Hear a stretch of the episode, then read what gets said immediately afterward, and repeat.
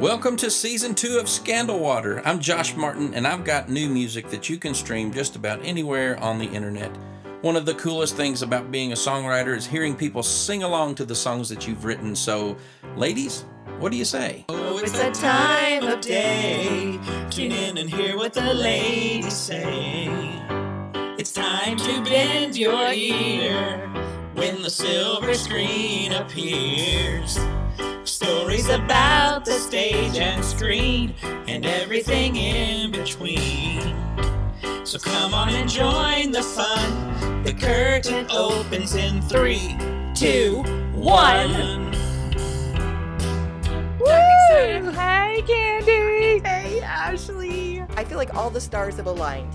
Yeah. I feel like we've accomplished something that we did finish a season one of 50 some odd episodes, and we are now starting season two. Yes. And it's October. I know. and it's Halloween season. Like, Spooky these, season. These are all the favorite things. It's autumn, it's fall, the leaves, the spooky things. I just, I like the season. I like all the things. Our family does decorate. Oh, Do cool. you all decorate? Mm-mm. No, I have cats. Are you kidding me? The cobwebs are mine. I don't put up fake cobwebs.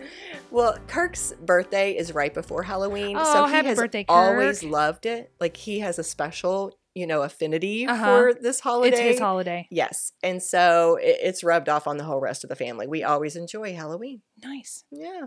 And here we are because it's Halloween season. Yes. Our focus for this month is going to be aligned with that. We're going to be talking about all kinds of little eerie things through Oh. Halloween season. So, Ashley, Yes, ma'am. In the spirit of the season, Yes. I have a fun question to kind of get us started. Oh no. Okay, back to the questions. Yes. Uh, Scary places. I'm Mhm. sure we both have lots of scary Mhm. sites that we've visited, scary places Mm, we've been. I avoid them. okay, I so it's not your thing. What can they you think of a spook me time? out and it's weird because i like all that supernatural paranormal stuff but it's it it wow yeah no Well, then what's a what's a time when you got scared when you didn't want to be? Like, what's a place you visited that really got to you? oh okay i don't even remember if i talked about this before or not but i've told this story to some friends of mine Okay. we and it's a little interesting we went to a civil war a civil war artifact museum in Mhm. charleston and i walked up to one of the desks that was used by one of the officers and i just reached out and touched it and I got this wave of empathy and sadness. Really? And tears came to my eyes. Yes. And I thought, what kind of weirdo are you? So I thought, what is happening to me? So I took my hand away and it kind of died off. And I thought that was just that was just odd. So I keep looking around and I thought I'm gonna test it again. I went back to the desk. I touched it again. The same wave happened to me where I felt almost like I was at that time where I felt like all of the emotion that maybe was from that desk where people were, I felt the feeling of like death and sadness. oh my and- gosh. Yes. Yes. It was like an otherworldly type experience. It was. It was Oh, interesting. That is Mhm. interesting. Was there some story behind it? Did you find out that that desk had some kind of a backstory that You know, I don't know. that? I don't know. I know it was a desk that had cubby holes, so I think there was a lot of letters that were going in and Mhm. out. So there, and there was, I could find out next time I'm there what what it was, but it was very interesting. Well, that is interesting. Mhm. Well, I I had a little story I was going to tell too, but it's not quite as creepy as yours. Mm. All right. It's it's scary in a different way. Okay. All right, back in high school, I hung out with this little group of friends. Shout out to Holland, Karen, Becky, and Di if you're listening. but our friend Travis Yeah. invited us one time to come over to his house. We we grew up in a rural area. Lots of people had land, and so his family had land. And somewhere on his land, there was a broken down house Oh no. that had been deserted, Nope. abandoned. And he told us it, it was again Halloween season. He Mm-mm. said, "Come over one night after dark. Mm-mm. We'll take our flashlights." no, Travis. We'll go through this house and it'll be really fun and really No. creepy and, and we'll dare ourselves to go through the whole thing. No, Candy. Oh no. Travis is not my friend. We were pumped. No. Now, we show up. It is we wait until it is good and dark. Oh gosh. We go out and we're having to traipse through the woods with nothing but each one of us I think had a flashlight. Oh my gosh. We are we are scared before we ever get to oh, that Oh, well, house. yeah, I'm I scared mean, for you, and it's like years later.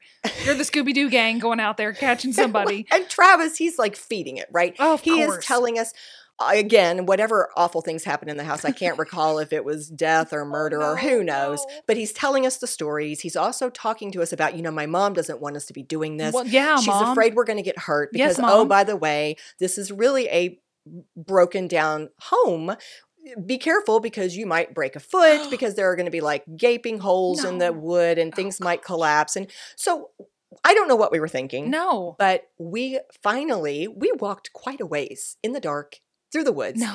I, and then I, we come up upon this, this house. It was terrifying. It was this old, it was small, it was wooden and very deserted. Was it two stories? There are always two stories. No, I don't think it was. I think it was one of those kind of small country homes, but it probably had like a deep cellar. Oh. So we are now we're like we're holding hands. Uh-huh. We are but we're going to do this because Mhm. it's also exciting, right? Mhm. So we start to go up the steps on the porch and already he's right. You have to be careful because there are things that are creaking and there are holes and and you have to watch your footing.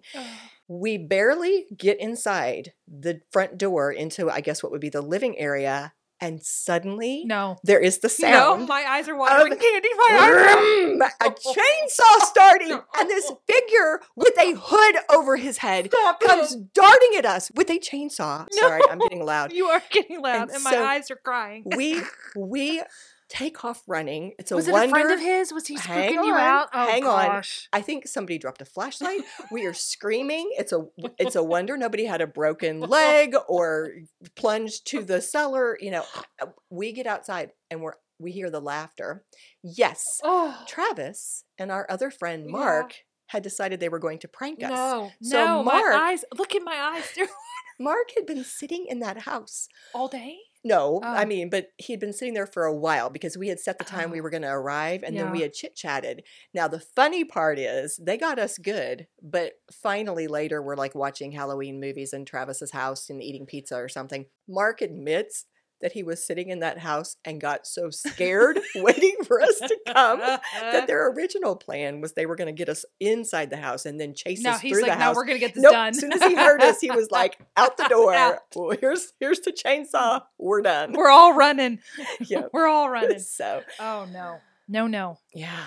That's the day I would have broken up with those people as friends. I can't handle that stuff, man. Ah, all right. Well, anyway, so that was that was one of my stories of visiting a scary site.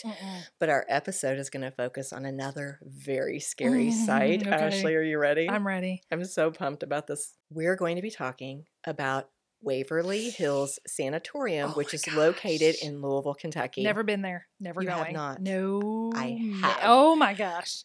And We are two very different people who were born in the same month. I I actually really love this place. Do I you? do. Oh, It's got gosh. so much history. Is it gonna scare me? Maybe a little. Okay. But a lot of it is historical. Okay. Okay. So what I love about this is it is I don't even know how to say it. It's awe-inspiring when you see Okay. it. It is massive. It is gothic looking, Yeah. but it also is very scary. It's I mean it doesn't look like the hotel in The Shining, but in Mm. the same way that you're kind of taken aback by how it appears and its size Yeah. and just the different aspects of it because the architecture is amazing. Okay, so you have been you've been to Biltmore and you've Mhm. had that moment of looking at the Biltmore house and at the massiveness. Was it the same kind of feeling comparably? Well, it's different because the Biltmore I think takes you aback with its grandeur, Grandeur, and okay. it's you know it's so beautiful. Uh-huh. This is sprawling and it's wide and it has gargoyles. Oh, Like it's just a totally different feel. And of course, every time I've pulled up on it, it's been nighttime. It's been dark. Like everything about it is that atmosphere. So it was fun for me. Having been there several times, I've taken different tours. Uh, At one time, I went to the haunted house there. And honestly, I think the tours are much scarier than the haunt. Really? Well, and that was just one time. I don't know what the haunted house is one year to the next, but this Okay. particular experience, it was kind of like the jump scares, like a typical haunted Oh, house I don't like that. versus the sanatorium itself with its history and how scared you get just walking through it. yeah, I, I just prefer the tours, I guess.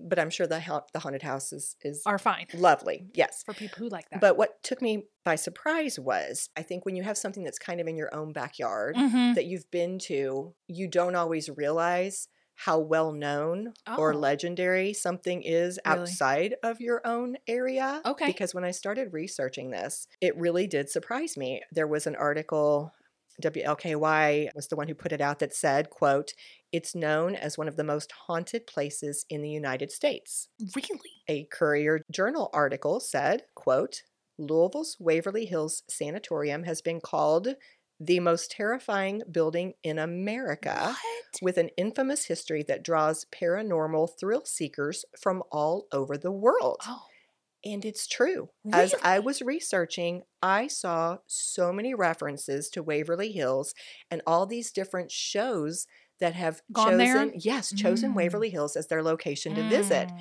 Travel Channel has a show called Kindred Spirits. They have visited twice.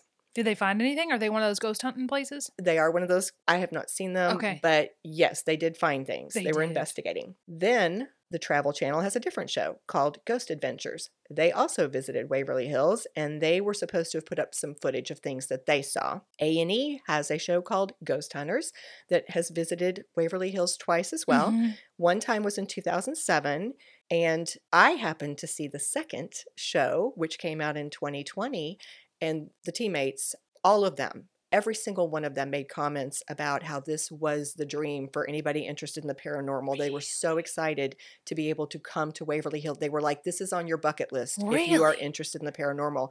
And the main guy, I, I'm not a regular watcher of this show, Okay. but it looked to me as though a fellow named Grant was the team leader Okay. he had been in 2007 and some of his comments were i knew i needed to bring a new team back to this place because this is just Off the charts. it had more activity more paranormal my activity goodness. than most any other place he'd been to if not being the single you know most prominent place for paranormal activity for him Okay. so it was a big deal. It has this this reputation. I did not know that. And what's fun is Waverly Hills itself, you know, beyond allowing these people come from outside shows and and places to Mhm. visit, they let local people Regular come. folk? Yes, they have tours. It's even phrased on their website. Public tour and investigation season. So, like amateur investigators could go, is what you're saying. Like, if you and I showed up with this little recorder, we could walk through. Yes, but I and don't hold me to this one, but I think they also schedule some things where they'll offer some devices Oh. so that it could actually like Rent a little recorder? well they they would lead you through ah, and and offer you some equipment, I believe. They have some overnights. No, no, no, no, no, ma'am. I mean no, no. yeah. So it's it's a big deal. So why is Waverly Hills so haunted? It was the tuberculosis place, right? Absolutely. Do you want to tell us I what have you no. know about that's it? That's it. That's all. that's all I know is that people with tuberculosis went there, and they, I believe that they were dying at such a rate they had to in- install chutes. Right? We are going to talk about Okay. the body that's chute. that's about that's about it because I just thought, nope, I don't want to know. It makes my eyes water. no, no. So, do you know anybody else other than me who's been? I think our friend Bree worked there. Oh, really? I think- Okay. We'll have to check with her, but Okay. Bree let us know if you did or didn't. And maybe she might she might have some stories. She could, yeah. Mm, okay. So you are absolutely right. The reason why it's supposed to be so haunted is due to the number of people who have died there. It was interesting because this happens all the time where you find conflicting numbers, conflicting information. Mm-hmm. But this was one of those pieces where I would read one article and I would see estimates of 50,000 people who died. Another Wow. said 60,000. Oh my goodness! Were people coming here from all over the uh, the world then, or uh, at least Well, the United States? I don't know how far away they came. It was mainly to treat our local area, but I'm Really? sure if you were maybe in Tennessee or places Okay. like that, you probably did come. I- That's terrible. but here's the thing Mm-hmm. in this KET documentary that came out in 2011, they interviewed several people and they acknowledged that there is a lot of debate about how many people actually died there. And so the owner at that time, I believe he's still the owner, but the place has now been kind of taken over. It's run by the Waverly Historical Society. Okay. But the owner at that time, Charles Mattingly, shared that because there's been so much conflicting information, he put out a call asking people who knew for a fact they'd had a loved one That had died there. that had died there to please contact them, submit some evidence, submit some information so that they could really try to have some hard data. okay. And this was back in 2011. Remember, this KET show was out. As of that time, he said he was up to around 11,000 that they could document. Wow. That's still a lot of people. Right. And that was 11 years ago. Yeah. So, no telling how many people actually died, Mm. but at least 11,000 that they can prove. So let's talk about the history. Now, a lot of this, by the way, came from the website. So if you're interested in reading about it, you can go straight to the Waverly Hills Sanatorium website, and a lot of it's there. But I did supplement with information from several other sources. So Waverly Hills sits on land that was originally purchased by Major Thomas H. Hayes in 1883. He needed a school for his daughters to attend because he wanted them to be educated. Okay. So he started a one room schoolhouse that was located on Pages Lane, and he hired a woman named Lizzie Lee Harris to teach at the school. Now, she loved that little tiny school, and she also loved the Waverly novels that had been written by Sir Walter Scott. Oh. So she called that little schoolhouse Waverly Waverly, oh, School. Oh, Waverly School. And Major Hayes liked the name, so he chose to, to call his property Waverly Hill. Ah, is it Hill or Hills? Well, it's Waverly Hills Sanatorium. Oh, okay. Yeah. So by the early 1900s, tuberculosis had become an epidemic. Which is also called consumption. Yes, Okay. exactly. It was a huge problem in the US, and Kentucky was hit really hard with it. What it noted in some of the research was that our warm, wet weather was the perfect breeding ground for tuberculosis, which is an airborne bacterial disease that Mm. would eat away at a patient's lung Mm. tissue. And at around this time, it had caused roughly 25% of all deaths in the US by the end of the 1800s Ooh. they needed a place to treat all these people in Kentucky who were being hit with it. And specifically, they chose Louisville because Louisville was where they had one of the largest outbreaks. Oh, okay. Mhm. I always heard that to treat consumption or the tuberculosis, you needed to go somewhere where the air was clear, like like Mhm. over in Asheville or mountain air or Mhm. something dry and You're on it. And that's or even cold, dry and cold. They yes they believed that fresh air was critical that Mhm. was one of their things to be honest they didn't know how to treat it Yeah. so what they decided was that you were supposed to use lots of fresh air try to have a lot of rest in particular they got concerned about trying to let your lungs rest Mm. and you needed good nutrition like that's that's all they were really doing and Mm-hmm. so this made this location really appealing because he owned a lot of land and it was up on a hill it had Oh. great breezes. It had a great view. It was very much a place that was kind of set off back in the woods. And so they thought it would have great access. So it went from a one room school, and then when everybody got sick, they went to this guy and said, "We want your land." yeah, they bought his land. Okay. Yep. So they bought the land. They decided to keep the Waverly name when it was actually the Board of Tuberculosis Hospital is what it would have been called, but they Mhm. decided they would call it, you know, Waverly Hill Sanatorium instead. So as we said, this was a great location for it because we had the high hills surrounded by peaceful woods, and that was another thing. They thought that if you needed the rest, then having this serene atmosphere, Tranquil. very something very tranquil, that would also kind of get you in the right headspace. Okay. They needed ASMR.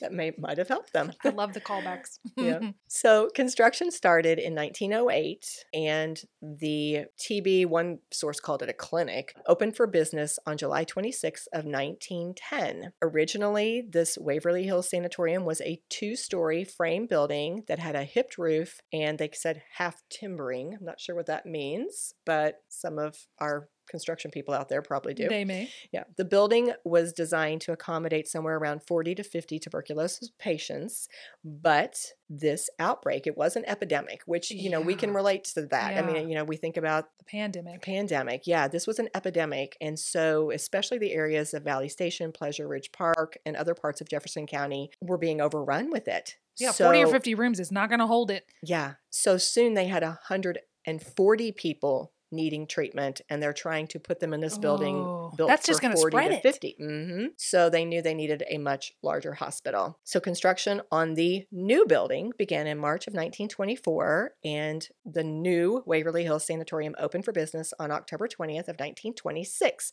this is the building that we still see today it is massive Did they knock? They, so they've just knocked down the old stuff and they're building new every I, time? Honestly, I don't know if they knocked it down. I didn't find that. I didn't actually look for that specific thing. I know that in the KET, I believe it was the KET little documentary, they mentioned that they had other buildings. For example, they had the nurses all staying in this one building behind Waverly Hills, and it, like 60 to 65 nurses might have been in there because we're going to get to this in a minute. But if you came in as a nurse or a doctor, you weren't leaving. So Ah. I don't know if they You weren't just leaving because like Hotel California? quarantine. Okay. Yeah. So so it may have been that they kept the old building and they used it for a different purpose or they might have torn it down. I don't really know that, but that's a great question. Okay. But this new building, again, conflicting information. Two or three different sources said it had 180,000 square feet. One source said it was more like 110. I'm not sure, but it was huge. Okay. Five stories, as we've already said, Gothic style, gargoyles, just architecturally stunning building. And it could accommodate somewhere, anywhere between 400 to 500 patients. And it was supposed to be one of the most modern and most state of the art mm-hmm. facilities of that time for treating tuberculosis. In fact, it was one of the first tuberculosis sanatoriums that they that they had around the country. So did they have did they have data on how long you would be a patient there? Was there an expectation that when you arrive, it's 2 weeks and you're going to be out of here or was it you're arriving to be comfortable for your your eventual passing? So that's a really great question. We will come back to that and talk more about it when we get to that body chute idea. Oh, okay. But just to touch on it very briefly, if you were diagnosed with TB, it was probably not going to be some type of a short stay. This was a long term type illness, Mhm. which many people did survive. oh. Yes, that was something that they brought out. It was Tina Mattingly, one of the, again, one of those owners. They're a husband and wife, Charles Okay. and Tina. Okay. Tina mentioned that. She said many people recovered and went home. I think we forget that. Yes. You're talking about because all the we deaths. have the movies where they have the handkerchief and they cough into it and it's blood and like, well, they're out of here. hmm But if you think about it, if this is a hospital that could service 400 to 500 patients, Mhm. and this place was treating TB patients for something like 40 years, Yeah. think about how many people were going through this building. True. A lot of them did live, but many, many, many did not. And I think if you came into it, you were probably going to be there a while. Okay. Yeah, maybe several months. Okay. Yeah. So I already alluded to this, but because tuberculosis was so contagious, and again, this is an epidemic situation, the people living in it and working there could not be allowed to just come and go. You couldn't come in and then Because just then go. they're going to spread it. Right, exactly. So basically, they were in extreme quarantine situations. Everyone at Waverly, the patients, the nurses, the doctors, the other employees who stayed there, had to just say goodbye to their old life, you know, for the, the time that they were there. Wow. And this place operated like its own city. Wow. It had its own zip code. It had its own post office, water treatment facility. It grew its own fruits and vegetables. It raised its own meat for slaughter, and it it maintained lots of other of the everyday activities that you would have to do. I'm, I'm sure the, the cafeteria, the food, all of those things. It was its own little city. Ah. Now, the website did point out one very ironic thing. Sometimes the patients would have visitors. What? They would let them have visitors. There were visiting days now and then when people could come visit them and then they would leave. Taking the TB with them. Right. Most likely. I guess most maybe likely. maybe patient know, count but- was down and they're like, you know, we could really use some beds to fill. But isn't that, that is interesting? really weird. Yeah. So again, in that KET video, Charles Mattingly, he mentioned that information about the nurses having their building. He also shared that typical staffing might have been one head doctor with six or seven doctors working under him. And they even had to have a section for the children. Oh. So you can see it even to this day, I believe. They would take the kids up to play on the rooftop. They had a little play area, and there's still this like broken down, rusted out Oh, swing that sits there. Yeah, That's- heartbreaking. Really sad. But this brings us to the body chute Okay. because it was actually created, constructed for supplies. oh. Because, first of all, Waverly Hill, way up on a hill, hmm you didn't want to come in contact with the people who were bringing you makes your supplies. That makes sense. So they designed this tunnel that is somewhere between 500 and 600 feet in length. It's concrete. I have seen it. If I recall correctly, you have steps that you could go down, but there's also kind of the ramped surface because later we're going to talk about how you might have to wheel bodies down that. Mm, But this was the way they could bring these supplies up from kind of the Dixie Highway area to the top of the hill. So wait a minute, was it big enough for you to walk in? See, Mhm. I picture just a chute where just like a like a like a um something you do at a swim park where it's just like Oh no, it's it's wide. and then you could walk with so the delivery people were walking up the hill. I'm gonna. I don't know exactly how Okay. it worked, but I'm gonna guess at some point they set the stuff down and they left, and, And then, then the the people from the top came down to get it. I so I don't know how far one went up and the other came down, Got but they that's how they were trading off supplies and goods and different things. Yes, probably how their post office worked as well. I'm gonna Mm, guess. See, I've already learned something. Yeah. I all this time I thought it was just like a little chute. Oh, so it started out as a way to to basically transport goods, and then it turned into a way to transport bodies Mm. because they talked about so many patients were dying every day that it became very demoralizing. They did not want to see. They didn't want the people who were there trying to recover Yeah, to see all these bodies being. but aren't they going to notice out. their people are missing? Well, if you think about it, there are four to five hundred people. Oh, I guess this so. And if it's not from your section, Right. So this tunnel was a discreet way to get these deceased people out of the building. That's why it became known as the body chute or sometimes the death tunnel. And what it said in one of the sources was the doctors believed that not seeing those bodies would create a false image that the treatments were working. Mm, Like if they didn't realize people were passing away, mhm. then they would actually Psychosomatic kinda? Mhm, that they would think everything was working. Mhm. This would increase their morale Mhm. and then increase their chance of recovering. Mm, makes sense. Yeah. And by the way, side note, during World War II, that tunnel was used as an air raid shelter for the patients and the staff when, you know, they needed to take shelter there. Interesting. Also, one other little side note in March of this past year, that body chute was used by people who were taking a tour when there was a tornado warning. Oh, they had to go oh, into Oh, no, the body no, chute no, and hang out there until the tornado warning was over. Oh my. Yeah, can you imagine? No, no, no. I do not wish to. okay, here comes the part you're not going to like. Yay! Because so far you've loved it, right? Okay. this is a great episode.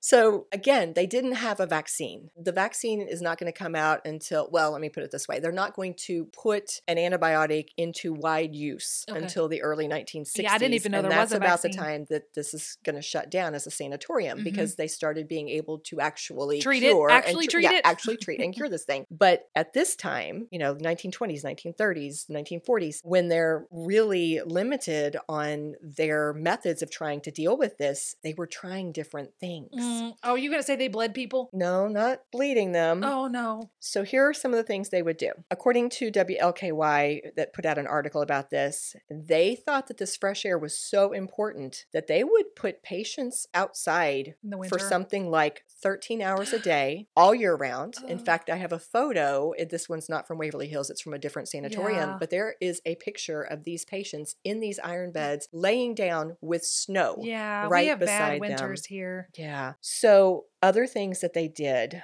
they thought that because your lungs needed rest, in some cases, they might partially remove or collapse a Mm. lung Mm. to let it rest. No. I saw mention in one article of like removing a rib or Oh, ribs gosh. to try to make more space. Like they, they just didn't understand the disease and they were trying Mm. these things to help patients that clearly were, Were not working. awful. No. Yeah, awful things. So this was a place where there was a lot of death and there was a lot of suffering. Something.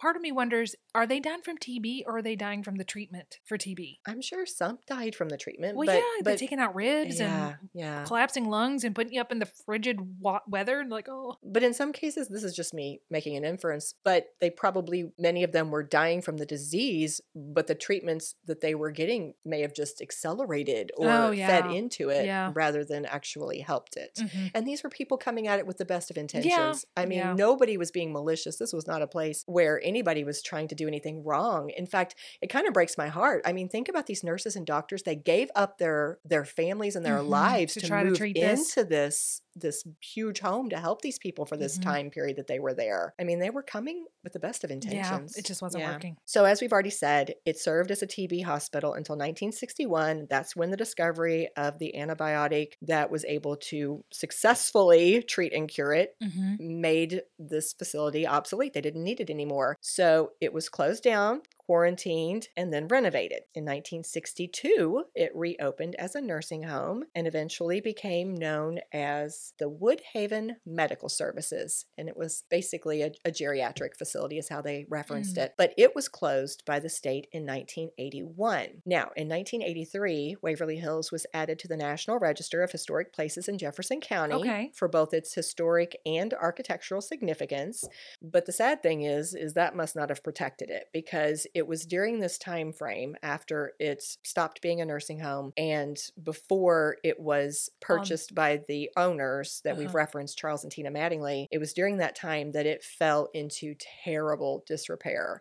It was vandalized. Aw. It was graffitied. It was j- damaged. In fact, it was nearly condemned. Mm. Um, local teenagers would go hang out there. It mentioned in one article that people who, you know, just wanted to search out the paranormal or just Mhm. like spooky things would go into it. So it was it was really bad. I went into it actually the first time I saw it was when it was pretty close to its original, Original? state before the renovations had started and it was awful. when did you go? I've been several times. Okay. Yeah. But the first time, gosh, I, I can't even tell you, but it's been more than 10 years ago. Okay. In 2001, it was purchased. Those owners started making some changes and improvements. And then eventually, Waverly Hills Historical Society did move in because they were very concerned with the preservation and restoration of Waverly Hills Sanatorium. And so they leased it, I think it's for like 99 years, so that they could really assume a lot of the expense and try to do Fix fundraising and different things to really try to get it in, in this great shape. It's already improved a lot. Mm. Yeah. So,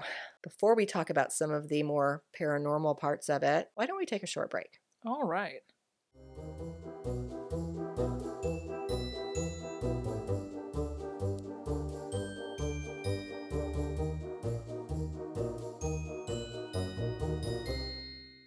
And we are back.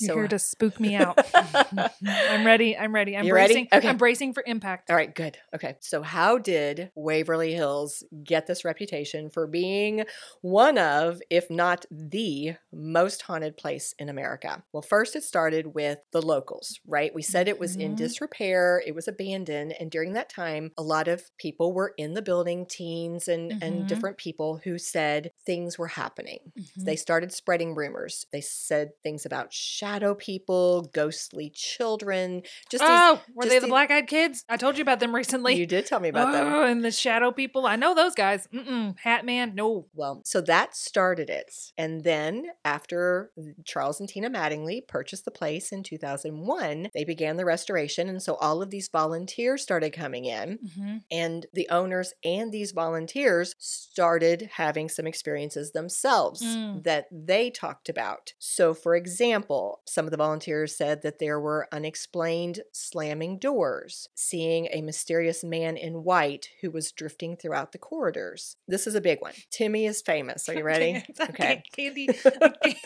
you're going to have to take a picture of my face this whole time listening to you. Oh my gosh. My eyes are watering again. Okay. All right, are you ready? Timmy. Okay, What did Timmy, Timmy do? is this little boy. Okay. He's supposed to roam the hallways and he likes to play ball. No. And so different tour guides and volunteers and even people on tour say that they, they keep a ball on the floor, by the way. And they say that if you roll the ball No. I'm down, rolling it to you, Timmy. a lot of times No. it will come rolling Nope. back Nope. toward the group. Nope. And they say that's Timmy. No, Timmy. Stay over there. Stay on your side. Stay on your side. So the body chute is also supposed to be a place that has a lot of ghostly experiences. In a 2017 interview with the Courier Journal, Tina Mattingly said that that's where you'll see a lot of orbs or balls Mm. of light Mm. and that they think a lot of spirits are there. And then of course, as we've already mentioned, we have a lot of these shows that have come to Waverly Hills and they have put out what they call documentation, whether it's videos or pictures. I mean, you can find Mhm. a lot of things online of all of the above Mhm. that are used as support that there are these paranormal things that are occurring Oh, I in believe it. Waverly Hills. I believe it. So here are a few more examples. Room 502. What is That's an that? area code for one of the phone That numbers. is an area. That is Oh. okay. Interesting. Interesting. Well, that's supposed to be one of the most active rooms. So, room 502, according to one source, was where the nurses' station was. And actually, this story is very widely known. I've heard this from numerous sources. Supposedly, one nurse, and of course, this is a long time ago when becoming pregnant Oh. um, and and being unmarried was a Yeah. very very um, Taboo. frowned upon taboo thing. hmm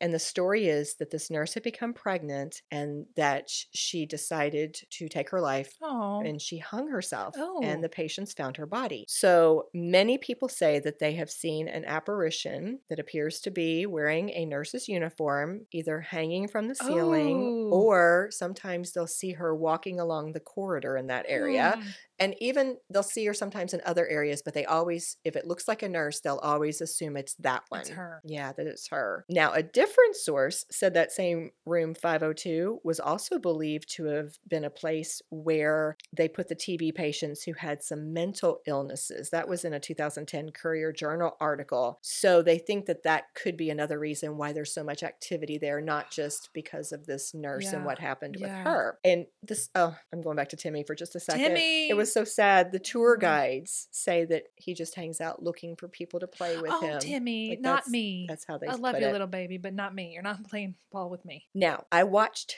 this short video from Destination Fear, which is Uh-huh. another group. Uh huh. I think they're with the Travel Channel. Don't hold me to that, but they are a it's a show that's out there. You can find it. Okay. And so in 2021, they went, they did an episode at Waverly and they put out this YouTube video that's shorter. It's only about nine minutes. And it shows how their overnight stay was cut short because of something that happened. So I watched this. Yeah. Okay, here's what happened in this nine minute little video clip on YouTube. They had decided they'd already been visiting the different areas, they had already experienced things because they referenced that one of their group members had been up on the fifth floor and whatever had happened has caused his nose to bleed. And so he was already freaked out. Mhm. And in, in this video clip, they had decided that in order to really have the full paranormal experience, they all needed to separate, and Mm-mm. each one of them was going to Mm-mm. spend the night in a different area Nope. alone. Nope. Because because I even said, "Oh, they're not really alone. There's like a camera guy there." Mhm. No, They took own turned. They took the camera and they just had it turned on them, focused on them the whole time. They really were alone. Mm-mm. But they had walkie talkies so they could talk to each other. So they drew, they put down the different locations on a piece of paper and they drew them out who was going to stay where. And of course, Mm. the same fella who'd had the experience on the fifth floor with the bloody that. nose, he gets to spend the night in the fifth floor. Oh no. One of them was in the body chute. Nope. Okay. So Nope. Nope. Room type 502 better be off the table. So, the guy who's on the fifth floor, we see his video where he's got the camera pointed at him and he's on his cot and he's talking about, I don't feel right. I Mhm. just, something feels wrong. My body feels strange.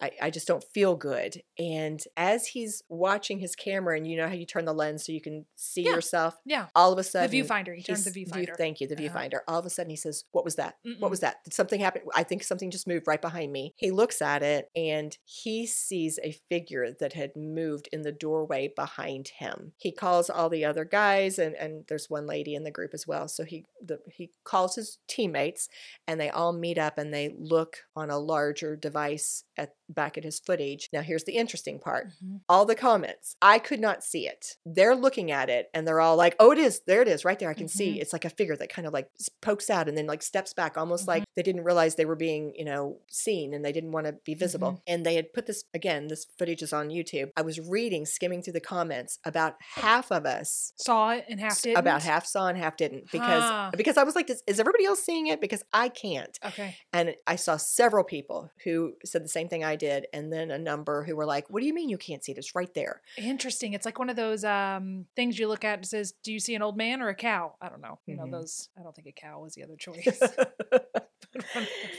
I got you though. So we have that YouTube clip that's out there that anybody can look at. I did not have a chance to look this up, but apparently in 2010, these two gentlemen from Ghost Adventures also captured an electronic voice phenomenon recording an EVP, Mhm. and that's out there somewhere. And in the Ghost Hunters episode that I told you I saw, where the the team had gone back after all these years, that team leader Grant he kept talking about how when he had originally been there in 2007, he had seen a figure and tried to chase it, and supposedly this was on his original episode that I could not get to. Okay. and they did experience some things that they felt were paranormal even within this 2020 episode. Like they were hearing things. They felt like they got a response from someone some being in Mhm. the body chute that didn't want them there Mhm. so like they left there were Mhm. there were things that happened in that episode that were Mhm. kind of creepy Armchair psychologist. okay ashley so i think we've made it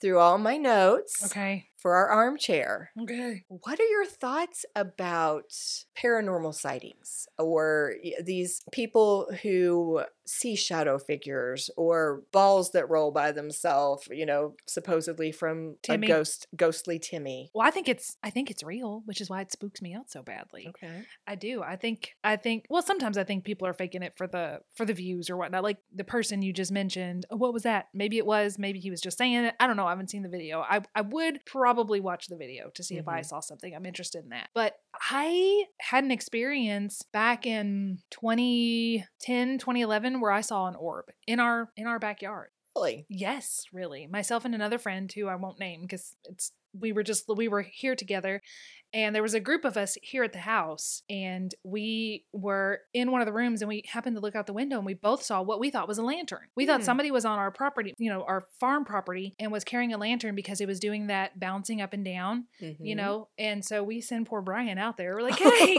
there's somebody on the property. And my friend and I are up, we're at the window, like two little kids looking out the window, watching Brian look around out there. And he said he could not find anything out there. So there was no one walking out there, but we both distinctly saw a blue thing bouncing up and down in the backyard. And also, there's an area on the farm that is distinctly colder than the rest of the farm. Hmm. Yeah, we've taken walks, and I won't walk. I won't walk with him in the field back there anymore. But we'll walk through the. We used to walk through the field, and you would walk through an area that dropped at least ten degrees, and then And there's no what's the word? No um physical No, no explanation meteorological like explanation. like there's a spring down Nope. there or Nope, it just gets colder. Yeah, Hmm.